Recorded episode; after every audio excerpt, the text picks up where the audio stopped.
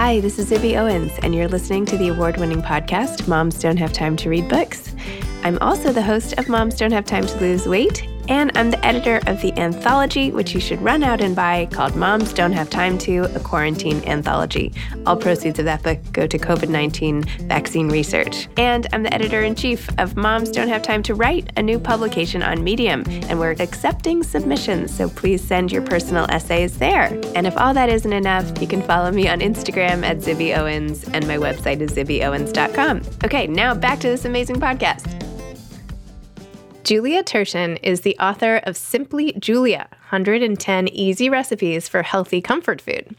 Julia is the best selling author of Now and Again, which was named the best cookbook of 2018 by Amazon and was an NPR Great Read. Also, she wrote Feed the Resistance, named the best cookbook of 2017 by Eater, and Small Victories, named one of the best cookbooks of 2016 by the New York Times and NPR, which, by the way, sits right next to our oven. She also hosts the IACP nominated podcast called Keep Calm and Cook On. Julia has co authored numerous cookbooks and has also written for the New York Times, the Washington Post, the Wall Street Journal, Vogue, Bon Appetit, Food and Wine, Saveur, and more. Epicurious has called her one of the 100 greatest home cooks of all time, and the New York Times has described her as at the forefront of the new generation of authentic, approachable authors Julia regularly travels for media appearances to speak about her work, sit on panels, moderate conversations, and do cooking demonstrations around the country pre COVID. She also sits on the Kitchen Cabinet Advisory Board for the Smithsonian's National Museum of American History, is a member of God's Love We Deliver's Culinary Council, and is the founder of Equity at the Table, an inclusive digital directory of women and non binary individuals in food. Julia lives in the Hudson Valley with her wife and pets. Welcome, Julia. Thank you so much for coming on Moms Don't Have Time to Read Books. Thank you so much for having me. I'm really excited. I've been listening to some of your your interviews, so I'm so excited to to get to do one with you. Oh, thanks for listening. That's nice. You've had amazing people, so I'm very honored. Oh, thanks. Okay, Simply Julia, let's talk about your latest book and everything related to it. I loved this book because, yes, of course, it was a cookbook, but there was like an essay before every recipe, which was so great. so it's like you sort of unveiled yourself over every dish. And of course, food has so much to do with who we are and our experiences and memories. So tell me about the idea behind the format of this book and how it came to be. Sure. Yeah. Well, I really appreciate hearing, you know, your your experience with it and that's wonderful to hear because I did pour so much of myself into this book and yeah, every recipe has like an incredibly personal story behind it. There are other like essays woven into the book. There's like old family photos, so it's it's a deeply personal book, you know, that's my name and and my face on the cover. like it's it's me for sure. But it's also in addition to being the most personal cookbook I've ever written it's it's the most practical one i've ever written and you know my career has been a mix of doing my own books and also collaborating with other people and simply julia is actually i counted recently it's the 15th cookbook i've worked on. Oh my gosh. So i was able to you know take everything i've learned from all of these experiences and put so much of that into this book.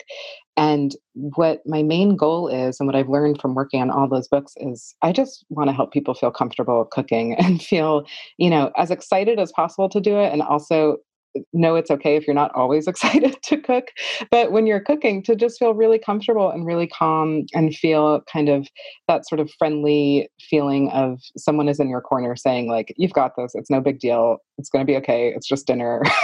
And so that is really the goal of simply julia. It's all really really easy recipes it's all for healthy comfort food. You know i take I think, a long look at what those words mean healthy and comfort and try to offer my own definition, um, invite everyone to think about their own, and yeah, to just kind of be there for you in your kitchen. That's that's my goal. So I, I hope that comes through. And that's great to hear that like all that personal stuff came through. Yeah, no, for sure. You know, it's funny you mentioned how you know, this is for people even if you don't feel like cooking. And I couldn't believe in your introduction how you were talking about how sometimes you just don't feel like cooking. Cause I would imagine you always feel like cooking, like it would be like second nature. And you were like, sometimes you just don't feel like peeling an onion. I'm like, really? Even you? so then I'm like reading along, I'm like, oh, she totally gets me. And then it's like staples that I always have in my kitchen. And I was like, okay, she's going to say, like, you know, the, the basics, like, I don't know, olive oil, eggs, milk, or butter. I don't know, something. And then it's like kimchi and like coarse mustard from this level. I don't know. I was like, okay, so we're not, and like corn tortillas, which is so interesting, right? Because I don't even have corn tortilla. I mean, I usually have flour tortillas, but my kids like this more. Anyway, so I, we diverged there because you're okay. like staples in cabinets and everywhere. We're just a little more exotic than mine. But then as you unfolded all the recipes and found, you know, where you used a lot of them, it became very clear. Although I have the same olive oil, so I feel good about that. I will say just a small, tiny tangent, just because you brought it up. I am, you know, books are only ever done because we've turned them in, right? a friend of mine, Amelia, always tells me that. And something I've been thinking about a lot is I really wish I gave as equal of a shout out to flour tortillas as I did to corn tortillas because I love both of them. and I just want to say, hearing you say that, I'm just, I think whenever our conversation is done, I'm feeling a little bit hungry and I should have had a snack before. And I'm like, I cannot wait for the flour tortilla quesadilla that is waiting for me that I will be making. so that's on my mind. I'm like so happy you brought that up. Julia, if you would like to take your laptop into the kitchen and make a quesadilla as we talk, that would be great. I would be all for it. Go ahead. You could show me how to do it your way. I would, but then we would have two very loud dogs barking because they would want one too. So okay. maybe maybe after our recording. well, given that my breakfast this morning was my kids' honey nut Cheerios, I'm ashamed to even admit that. Yes, maybe I'll be inspired for my lunch too and make what you're making. no, no, no shame there. I definitely I love cereal. So yeah, but I think pointing out that we're not always in the mood to cook is is a totally okay thing to talk about and uh, yeah i'm i'm very happy that you noticed that part of it and it resonated because i think about that a lot like i i'm a cookbook author and i'm a cookbook author because i love to cook and i have my entire life and you know i have a lot of things going for me when it comes to making home cooking feel really easy and doable including my love for cooking including the fact that i work from home including the fact that I have a kitchen that I'm really comfortable in. You know, I have all these things going for me. And yeah, sometimes I don't feel like cooking. So I can only imagine people who, you know, I know you have four children, you know, people who have other things going on. You know, I know if I don't always feel like it, other people must feel that way too. But, you know, we still want to make dinner or, you know, get through the day. And so I I like acknowledging that because I just think it's it's true. And that's part of home cooking is cooking when you don't feel like it. It was also really interesting how in this book, which, you know, as we're talking, it's still December of 2020. I know this will come out after this, but you know, it's still sort of pandemic life. And yet you reference a lot of stuff from the beginning of the pandemic, how the pictures were taken even in April when everything was shut down and mm-hmm. how you were finalizing it in February. And you reference how some of the meals, I think it was some sort of beef something stew or something you gave to a lot of first responders or and people were asking all the time how to make beans and and so you came up with a recipe for that so tell me about how you decided to i mean sure. I assume, obviously that wasn't the original plan for this book to include any of that because it hadn't been happening. So just tell me about that. Yeah, part. sure. I also will just add I really appreciate that you really read the book. and you know that doesn't always always happen. So yeah, I appreciate that. I basically the timeline of the book, you know, I sold the book and started working on it pre-pandemic. I had no idea that, you know, uh, none of us had any idea of, you know, what the last year would would hold for us. And so when COVID began in at least you know in in the united states and in new york state where i live i was basically at the point where i had written the whole book. I had tested all the recipes so all of the words for the book were done and i was getting ready to take all the photographs which is you know a huge part of any cookbook. It's the sort of marriage between between the words and the pictures and, which are gorgeous oh book, by the way. thank you gorgeous. thank you okay and go on. and but uh, it, the the way we were able to make those gorgeous photos was kind of was was unlike any photo shoot i've ever been a part of and I ended up working with a, an amazing photographer, Melina Hammer, who actually lives 10 minutes away from me. We both live in a pretty rural area in, in the Hudson Valley. And she is incredible because not only is she a great photographer, but she's also a food and a prop stylist. And if anyone doesn't know what those words mean, a food stylist is someone who prepares all the food that happens in the you know beautiful photos and cookbooks and a prop stylist is the person who picks out the the dishes and the napkins and the little you know jug of flowers or whatever it might be and it's rare to find someone who does all those things let alone someone who lives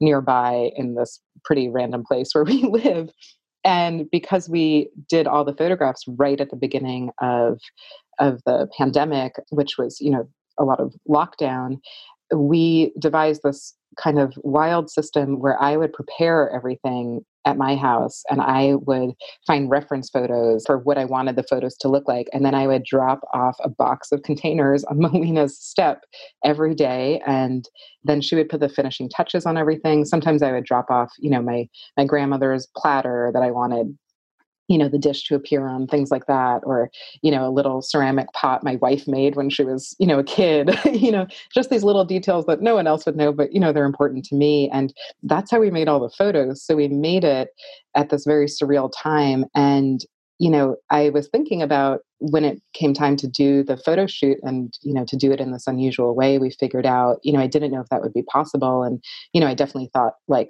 i'll just postpone the book like you know there's much more important things going on but because i had the opportunity to complete it with someone as talented as melina and to do it in this way that was quite literally very close to home it just felt like why not just go for it? And I, I felt some momentum and a sense of I don't know, maybe some kind of, yeah, motivation to complete this as quickly as possible because I do think that this book is just incredibly useful. And I think there's recipes that are really, eh, yeah, I mentioned the word practical before. It's just like an incredibly practical book. And I just want as many people to have it because I just want people to feel super comfortable cooking. And I think the book really offers that. And yeah, so there's a lot of stories about things I made. I do a lot of like community work where I live and volunteer work. So there's a lot of stories about things I made. Yeah, for our local first responders, we have like an all volunteer EMT squad in our area who were and continue to respond to this crisis. And my next door neighbor, who is the ret- retired EMT of, I think she was in the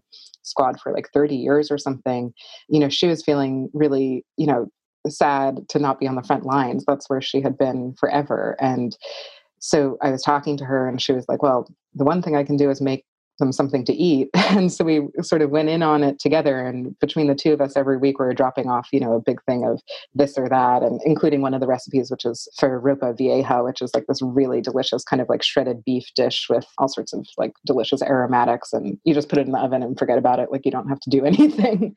so yeah, so the stories come in and all that kind of stuff. And so yeah, I got to fit you know start the book before the pandemic finish it during the pandemic and it feels just incredibly relevant and useful and you know will it will be published you know about a year anniversary of at least in in our region people being you know at home and you know we're all cooking. So i hope it just gives a little bit of of spark for for some new recipes and and routines no, it's good. It puts it, it's very, you know, of the moment, right? It's obviously there's so many stories from the past, but, and I love how you throw in all this stuff with your family, like the mixmaster that your grandmother gave you for your bat mitzvah, which is amazing. Cause I got one for my, not a mixmaster, what do you call it? The stand up. Uh, KitchenAid. Yeah. KitchenAid. Yeah. yeah. So I have a yellow one that I got from my first wedding, which I still have. I seem to have kept that in my settlement or whatever.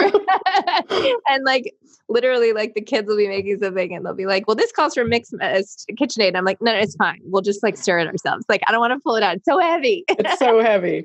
It's so heavy. But then whenever I use it, of course, it brings back all sorts of stuff. Yeah. You also had an essay in there where you showed a picture of you and your mom and talked about body image a little bit. Mm. Tell me a little more about that. Sure. You know, that essay is one of the things I'm I'm most proud of in the book. And I'm just so happy it's in this book. And the essay is about, it's essentially like a reflection on sort of body image and, and self-worth you know both my own and you know all of ours and i included that essay because you know this book is it's about healthy comfort food and so often i see healthy cookbooks that are in my opinion a little bit of a kind of like a disguise for some disordered eating or restrictive eating and i say that because i've been part of of that i've you know i grew up very much in diet culture i grew up with a lot of restrictive eating and disordered eating and i've uh, you know, I don't know the right word for it. I think I've clawed my way through that and tried to get to the other side of that. And that's something I continue to work on eh, you know in my my personal life and in therapy and in conversations with with my wife and my closest friends and and my mother who you mentioned there's a picture of us when you know I was really little and I feel like it was it was vital that I share some of that in this book because this book is a book of you know quote unquote healthy recipes. It's a book of things to prepare to make you hopefully feel really good. So i wanted to talk really honestly about how i've felt about my body and about cooking and about eating and you know i mentioned earlier i've loved to cook my whole life and while that has always been true i've also had like a really fraught relationship with with eating the the food i've cooked and you know that's complicated and i think it's worth at least attempting to untangle. I don't know that I have the answers by any means, but I think it's really important to be honest about that kind of conversation, especially in a book that promotes healthy eating. And, you know, I think it comes back to, for me, defining it as like a very kind and holistic relationship. And, you know, healthy doesn't mean skinny.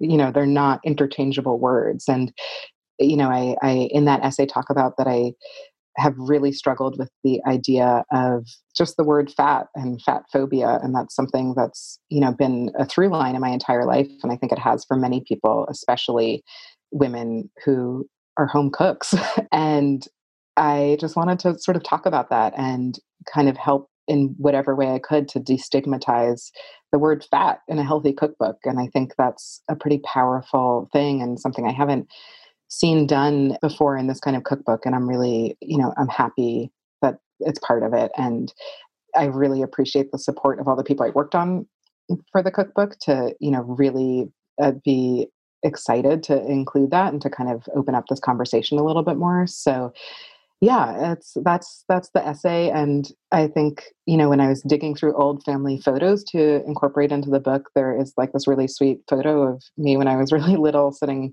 you know my mom's lap that we ended up attaching to that essay and it feels really kind of poignant to me because you know um, this is something my mom and i discuss a lot and i think we're both working through both separately and together and you know, to sort of have that photo of me, I think before I even really realized what I was so steeped in, just feels, yeah, kind of powerful in some way. And and also very healing in a way. So, yeah. Oh, no, I loved it. I was so happy you put it in. And it's funny, my, well, I guess not funny. I shouldn't preface this with it's funny, but my grandmother, my grandmother recently passed away. We were very close. She oh, was, 90, sorry to she was 97. So it's, you know, it's okay. But anyway, I'm actually, I just, my mother just sent me all her belongings and I'm wearing her sweater because it oh, came last wow. night for the first time. And she, her whole life was like obsessed with the word fat per your conversation. And this is something, of course, that goes generations and through families. And you know, whatever.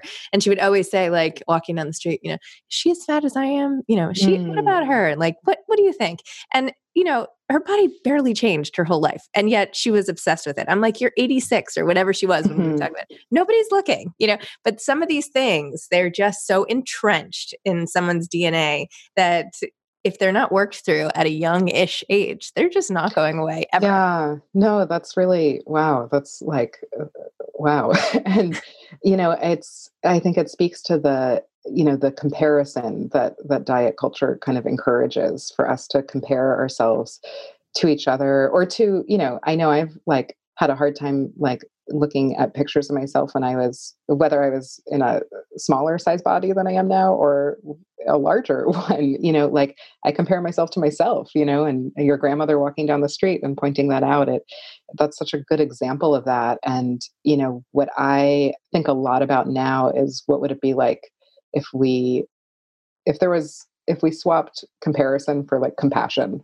like what would that feel like? I don't know exactly how that happens but i think thinking about it and just being able to talk about it in a setting like this is is part of it i hope. So that's really sweet that you're wearing her sweater. That's I, I, love knowing that. That's really wow. Not to mention that like it fits and i'm like huh like it feels like, what does that mean? Yeah. What does that mean? You know, it's funny, your book, it could so easily be a memoir with mm. recipes if you change the font and format. Like I feel like maybe, well, not that you need more ideas or anything, but I feel like you have so many stories in you. And even like that one essay and how much that just brought up.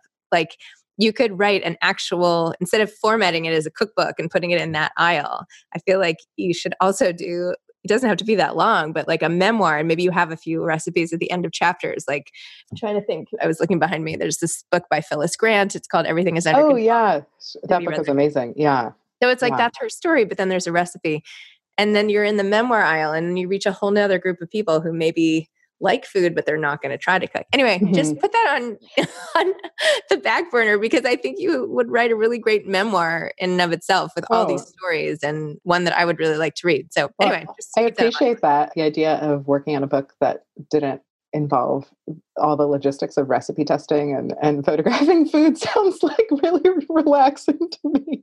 So yeah, no, I love that. What's cool about cookbooks though is, you know, especially one like mine where I've had the opportunity to, you know, put so much writing and put so much myself in. What constantly amazes me is that because it is not a memoir, because it is a cookbook, all of these recipes get to become part of other people's lives. And mm-hmm. people come back to cookbooks, I think, in ways they don't necessarily come back to other books. Like I know when I read memoirs that really move me, it's, it's rare I'll read it twice. You know, I might underline some stuff and reference it you know, or think about it over the years and share it with a friend. But, you know, a cookbook is something you keep returning to. So it forms a kind of relationship between myself and and the people who cook for my books that is something I value so much and I've come to find to be just I think absolutely like the most gratifying part of what I do. You know, I talk to a lot of people I've gotten to know just from being a cookbook author and you know, I get to hear about how, you know, I don't know, a soup or a cake or, or something that has meant a lot to me. That's maybe a family recipe. Maybe it's something that's like my wife's favorite thing, whatever, whatever it is. And then all of a sudden it becomes, you know, someone's birthday cake every year. And, you know, it becomes not about me and it becomes about them and their family or their friends. And it's a very profound experience. And I, you know, I really just appreciate it. I don't, I don't know what to That's say about it. It's it's really no, special. I've never thought about that from the point of view of a cookbook author. How that thrill that you must feel like knowing that it, what you do yeah what you've created is then replicated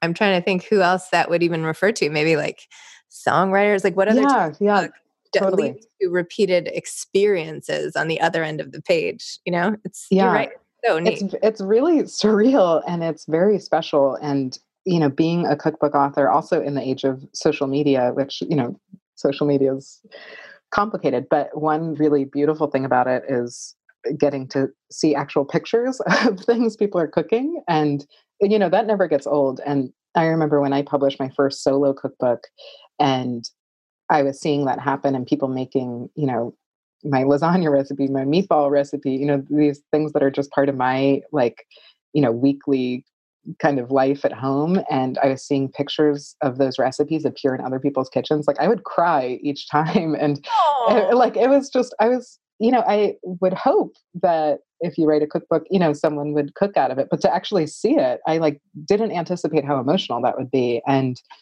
you know, it, yeah, it really, I've like learned to not cry each time. I'm also like an easy cry. Like I cry at like the commercials and all that stuff. Yeah, it's really, it's like, it's a very like emotional experience and it's really amazing. And oh. it, I'm just very grateful for it. All right. Well, I am vowing that I am going to make one of your recipes, no matter how badly I botch it up, because I'm not the best cook. But I'm going to do it. I'll tag they're, you. They're very forgiving. I think you'll be really. I just I believe in you, and it's going to be great. And even Thank if it's not perfect, it'll be great. So. I know on your podcast, Keep Calm and Cook On, that you always ask people about their most meaningful childhood dish right? mm-hmm. or thing that they used to cook or eat or whatever. So, what is yours? I'll end my podcast with you by stealing. Oh your- wow, this is such a like I feel like I've just turned my chair around. The thing that I loved most when I was growing up, off the top of my head, I mean, so many things, right? But the first thing that popped into my head is my dad's meatloaf, which I, I did a version of in Simply Julia as meatballs, mostly because I'm impatient and they just cook a lot faster. But my dad's famous Tex Mex meatloaf, which was famous amongst me, my mom, and my brother. and but it's like a really genius idea. And he would basically both my parents worked full time when I was growing up. And, you know, the only time we really had like a family dinner was like usually like Saturday night. And my dad often cooked. And so for his meatloaf, he would combine whatever kind of meat, like whether it was just ground beef or a mixture of things. And then instead of the usual kind of eggs and breadcrumbs to help kind of stretch out that meat in a typical meatloaf, he would put a jar of salsa and he would crush a bag of tortilla chips. And then he would put like a ton, like a ton of cheddar cheese, like in it and on top of it. And it was so good. And we all like looked forward to it so much. And the best thing was, you know, Saturday night dinner was great and the meatloaf was, you know, out of the oven wonderful. But the best, best thing was Sunday when we would have like cold meatloaf sandwiches for lunch. And I think that was like really my favorite. My dad is like, he makes like the best sandwiches. And so, yeah, there's a Tex Mex turkey meatball recipe inspired by that meatloaf in the book. And that was the first thing to come to mind. And yeah, um, now feel like I want both a quesadilla and a well, I don't want to hold you back. and also, by the way, I've been doing these anthologies, and I have one coming out in February and one next November. And I would love if you have any interest in contributing, like a recipe with a oh, little story, sure. yeah, um, to the second one. That would be amazing. I mean, that's clearly like my favorite thing to do is a recipe and a story. Yeah, so yeah, I'd be delighted. Story. Okay, yeah, perfect. Awesome. All right, I'll follow up. Please. Well, do. this has been so fun, and I feel like I could just you know open the door that's behind you and like follow you into your kitchen and watch you make your, all your stuff. So I will leave you to go to your life, and I'll go back to oh. mine. But it's nice that I got a little entree into into yours for the morning. Thank you so much. This really was so fun, and it went by so quickly, and I really just appreciate you sharing like especially about your grandmother and stuff. And I'm glad we had this opportunity. So thank you so much. Thank you. Okay. I'll be great. it really went so fast. well, thank you very much. And yeah, please do like send me whatever details about that. I'd love to be a part of that. Awesome. I'm thrilled. Cool. I will. Okay. okay. All right. Take care. Bye. Okay. Bye. Thanks for listening to this episode of Moms Don't Have Time to Read Books. Don't forget to follow me on Instagram at Zibby Owens and at Moms Don't Have Time to Read Books. Also, sign up for my newsletter at zibbyowens.com and sign up for my virtual book club and meet lots of authors on Zoom every other week. Thanks so much to Steve and Ryan at Texture Sound for the sound editing. And thank you to Morning Moon Productions for providing this fantastic intro and outro music.